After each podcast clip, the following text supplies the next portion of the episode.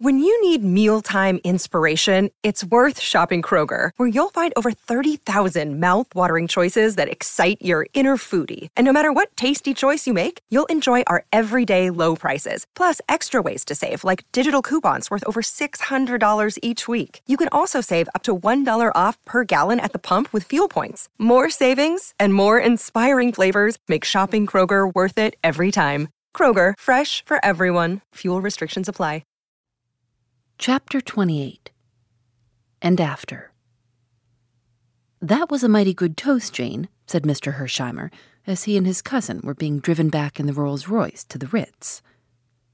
"The one to the joint venture." "No, the one to you. There isn't another girl in the world who could have carried it through as you did. You were just wonderful." Jane shook her head. "I don't feel wonderful. At heart, I'm just tired and lonesome and longing for my own country. That brings me to something I wanted to say. I heard the ambassador telling you his wife hoped you would come to them at the embassy right away. That's good enough, but I've got another plan. Jane, I want you to marry me. Don't get scared and say no at once. You can't love me right away. Of course, that's impossible. But I've loved you from the very moment I set eyes on your photo. And now I've seen you, I'm simply crazy about you. If you'll only marry me, I won't worry you any. You shall take your own time. Maybe you'll never come to love me, and if that's the case, I'll manage to set you free. But I want the right to look after you and take care of you." "That's what I want," said the girl wistfully. "Someone who'll be good to me. Oh, you don't know how lonesome I feel." "Sure thing I do. Then I guess that's all fixed up, and I'll see the Archbishop about a special license tomorrow morning." "Oh, Julius." "Well, I don't want to hustle you any, Jane, but there's no sense in waiting about. Don't be scared. I shan't expect you to love me all at once." But a small hand was slipped into his. "I love you now, Julius," said Jane Finn. "I loved you that first moment in the car when the bullet grazed your cheek."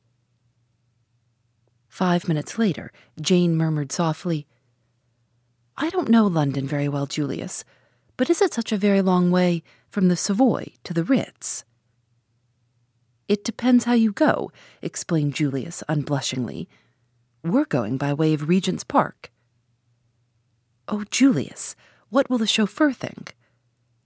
At the wages I pay him, he knows better than to do any independent thinking. Why, Jane, the only reason I had the supper at the Savoy was so that I could drive you home. I didn't see how I was ever going to get hold of you alone. You and Tuppence have been sticking together like Siamese twins. I guess another day of it would have driven me and Beresford stark staring mad." "Oh, is he—" "Of course he is, head over ears." "I thought so," said Jane thoughtfully. "Why?" "From all the things Tuppence didn't say." "There you have me beat," said Mister Hersheimer. But Jane only laughed. In the meantime, the young adventurers were sitting bolt upright, very stiff and ill at ease, in a taxi which, with a singular lack of originality, was also returning to the Ritz via Regent's Park. A terrible constraint seemed to have settled down between them. Without quite knowing what had happened, everything seemed changed. They were tongue-tied, paralyzed. All the old camaraderie was gone. Tuppence could think of nothing to say. Tommy was equally affected. They sat very straight and forbore to look at each other. At last, Tuppence made a desperate effort. "Rather fun, wasn't it?" "Rather." Another silence. "I like Julius," essayed Tuppence again. Tommy was suddenly galvanized into life. "You're not going to marry him, do you hear?" he said dictatorially. "I forbid it." "Oh," said Tuppence meekly. "Absolutely. You understand?" "He doesn't want to marry me. He really only asked me out of kindness." "That's not very likely," scoffed Tommy. It's quite true. He's head over ears in love with Jane. I expect he's proposing to her now." "She'll do for him very nicely," said Tommy condescendingly. "Don't you think she's the most lovely creature you've ever seen?" "Oh, I dare say." "But I suppose you prefer Stirlingworth," said Tuppence demurely. "I... Oh, dash it all, Tuppence, you know." "I like your uncle, Tommy," said Tuppence, hastily creating a diversion. "By the way, what are you going to do? Accept Mister Carter's offer of a government job, or accept Julius's invitation and take a rich post in America on his ranch?" "I shall stick to the old ship, I think, though it's awfully good of Hersheimer. But I feel you'd be more at home in London." "I don't see where I come in." "I do," said Tommy positively. Tuppence stole a glance at him sideways. "There's the money, too," she observed thoughtfully. "What money?" "We're going to get a check each. Mister Carter told me so." "Did you ask how much?" inquired Tommy sarcastically. "Yes," said Tuppence triumphantly, "but I shan't tell you." "Tuppence, you are the limit." "It has been fun, hasn't it, Tommy? I do hope we shall have lots more adventures." "You're insatiable, Tuppence. I've had quite enough adventures for the present."